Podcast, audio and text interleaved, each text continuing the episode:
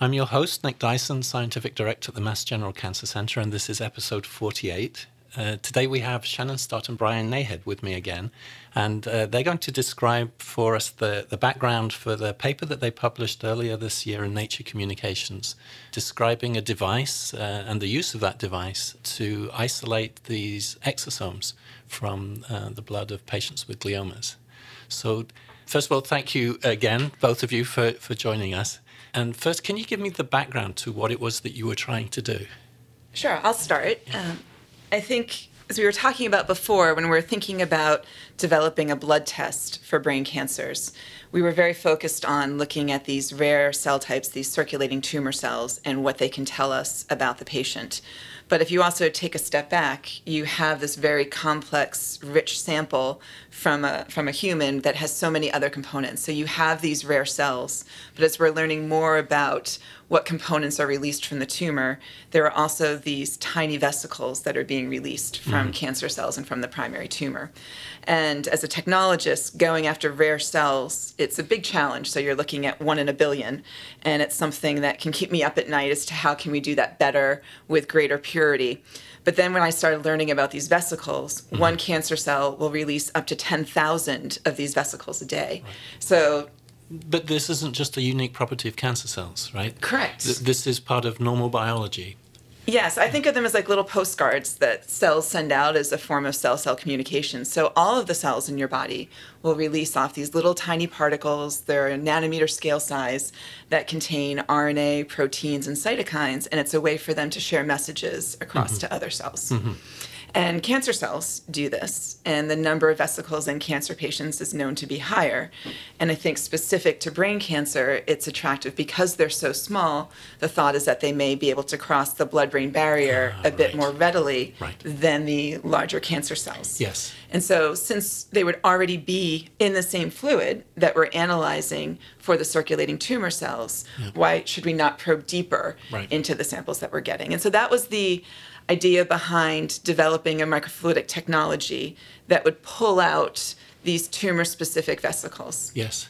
Now, tell us why you felt that uh, you wanted to try microfluidic technology because there were technologies already existing for purifying these exosomes out of blood. Yes, correct. So, traditionally, most folks have been using ultracentrifugation. So, it's just a really big centrifuge, and you put a lot of force so that these really small particles fall down to the bottom. But because all cells are releasing these vesicles, the amount of tumor specific vesicles will be about 1%. So it's right. it's really going to be lost in the noise yes. when you're trying to pull data from it.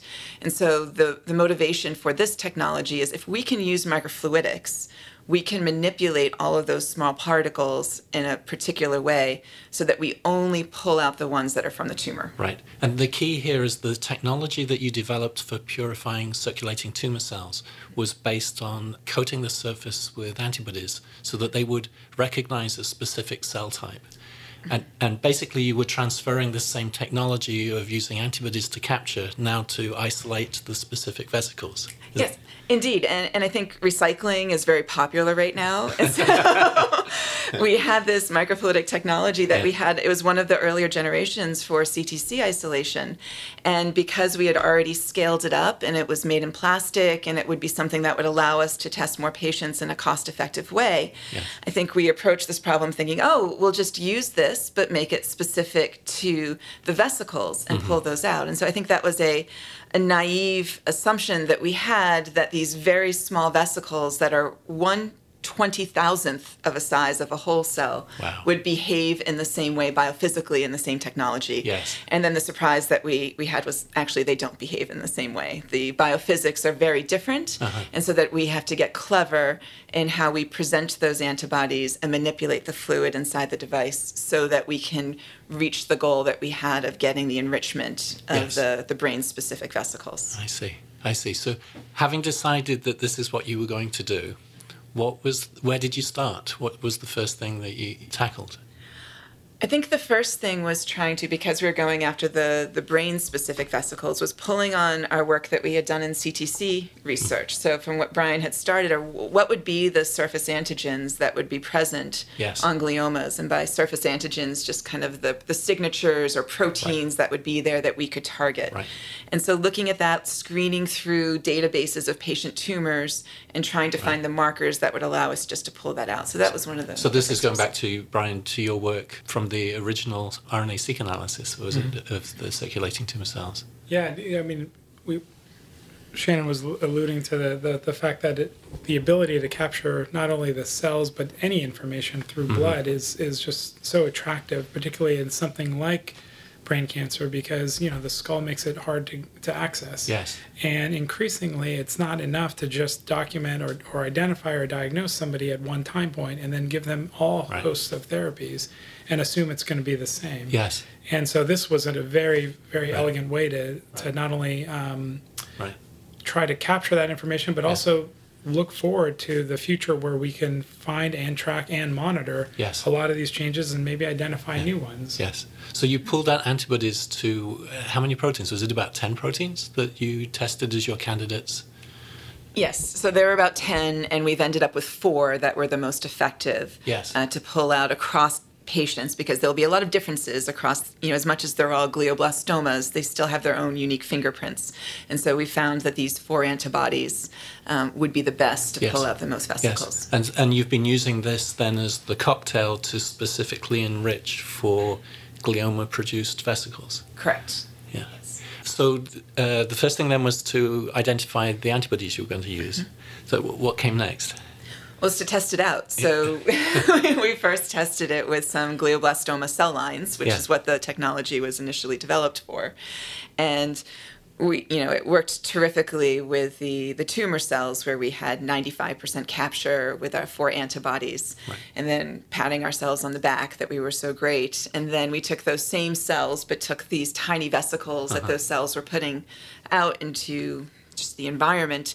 And then when we flowed those through the chip, we only had 10% capture of the vesicles. But 10% still sounds very good. it's not good from an engineering perspective. That's a total failure. Back to prototyping. it wasn't zero.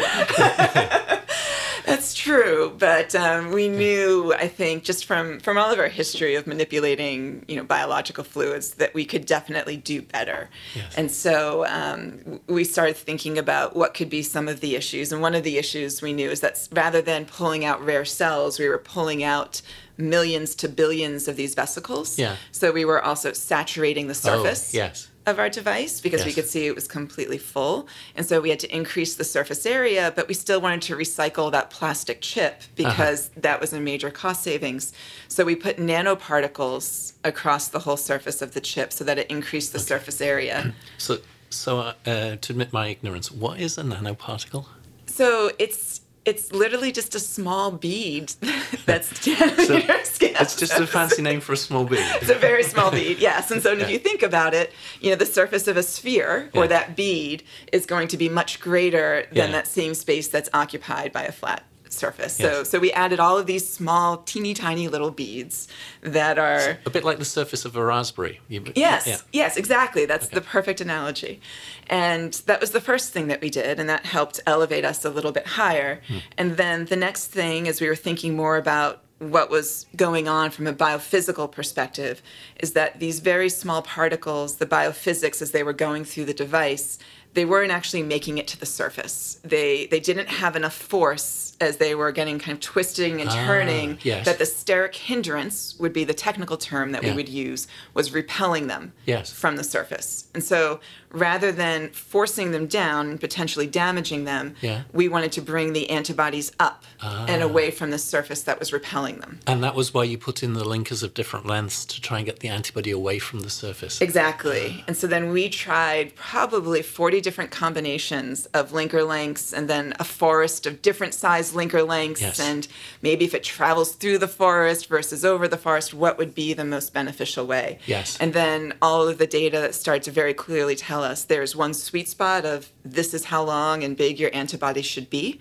And and then we, we went with it and then we were up to where we wanted to be with capture efficiency.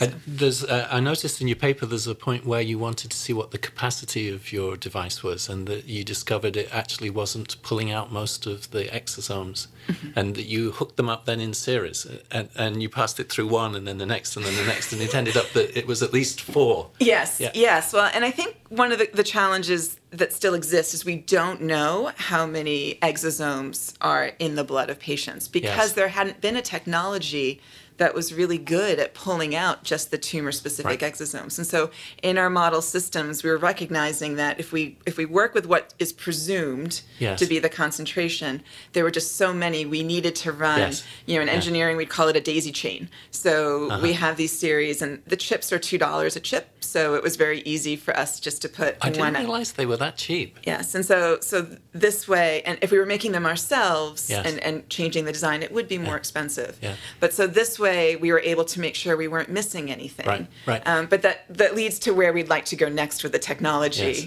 The, the, experimental system you were using seemed very clever because you were taking a cell line that had a um, an RFP or a GFP, a color tag, a fluorescent mm-hmm. tag, and so you had the vesicles uh, being produced by those cells that were kind of color coded. Yes. And then um, you have some uh, lovely images in the paper where you look, you show the uh, vesicles actually captured on the slide.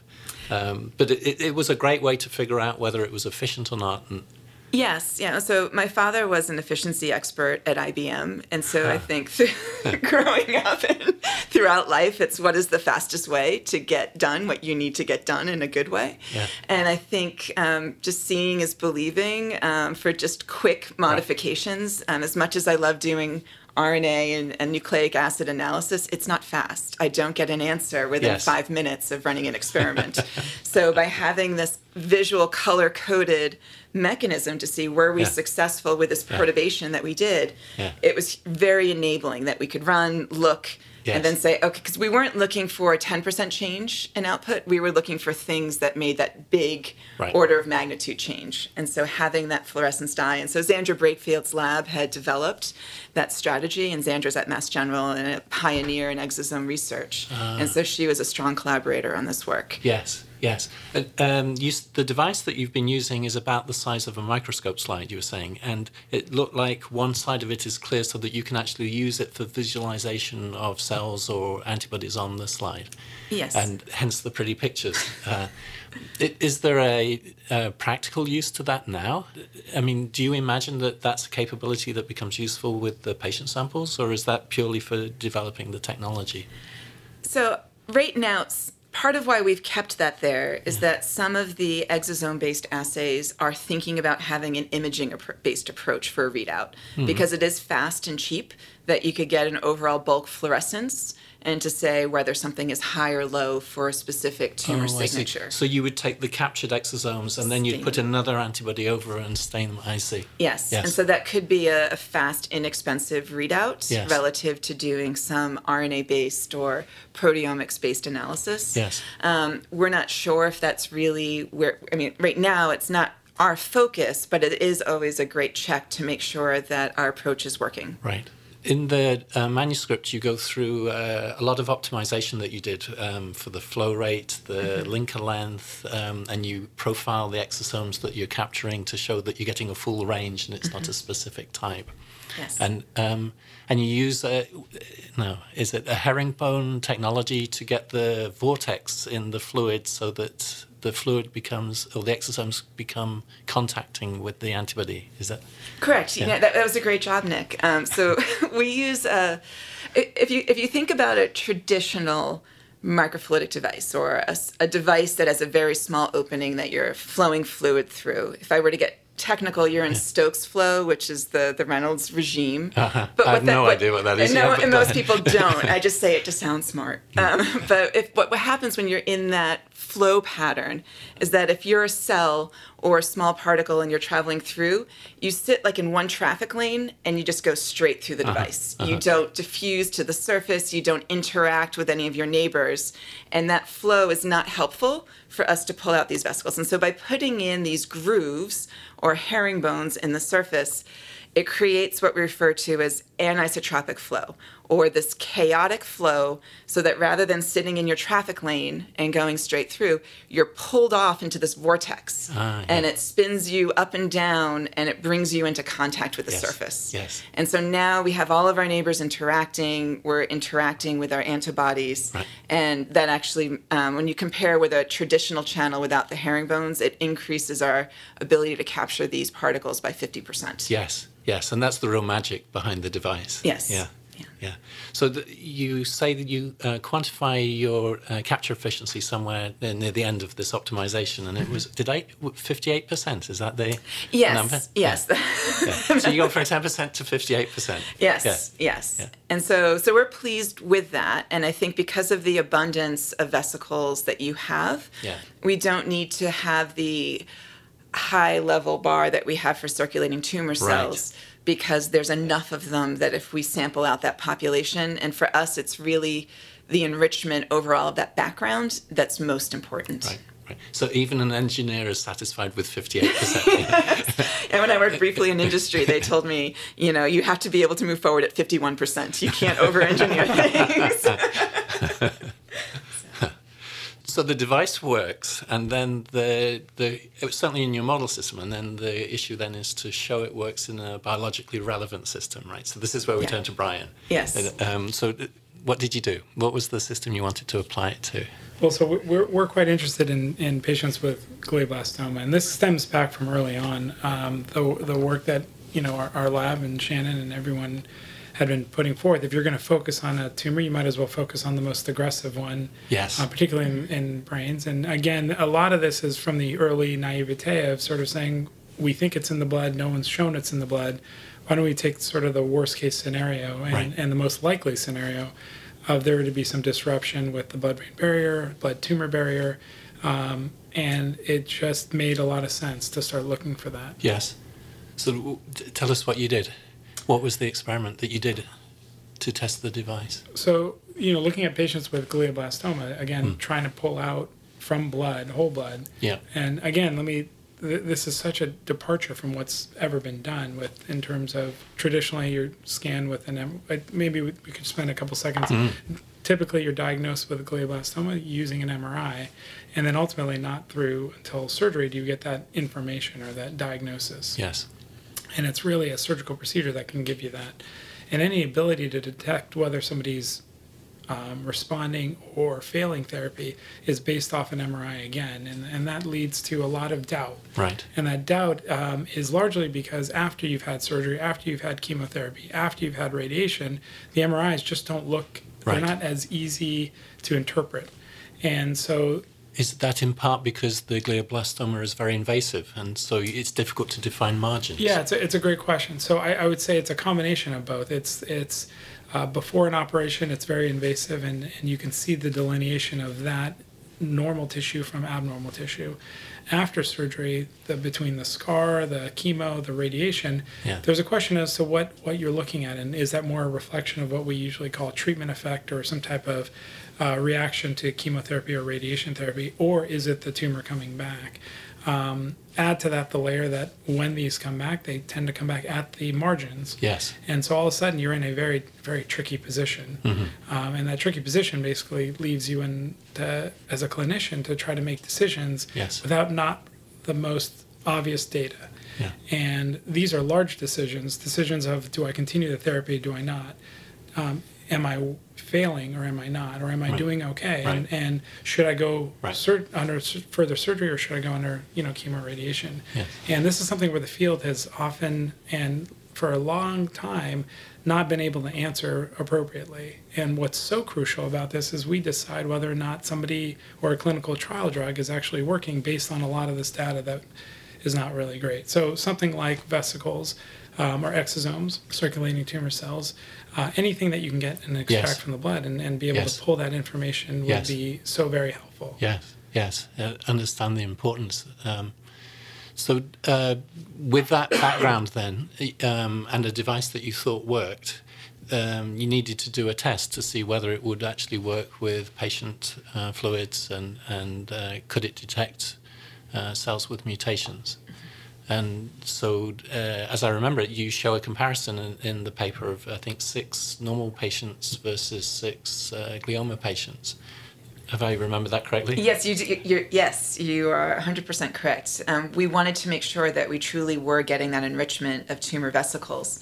And so the first mutation that we looked for was the EGFRV3 mutation. Mm-hmm. So this was something that folks had shown that they could pull out of glioblastoma patients using other technologies. So we had to show we're able and capable to, to do the same thing I see. that other technologies could do. Yes. And then we wanted to take it to the next level. Yes. And so first we showed we have the sensitivity and specificity to pick up the EGFR mutation, but in addition to picking up that mutation, showing that our background of message from other right. vesicles was very low right. compared to other approaches. Right.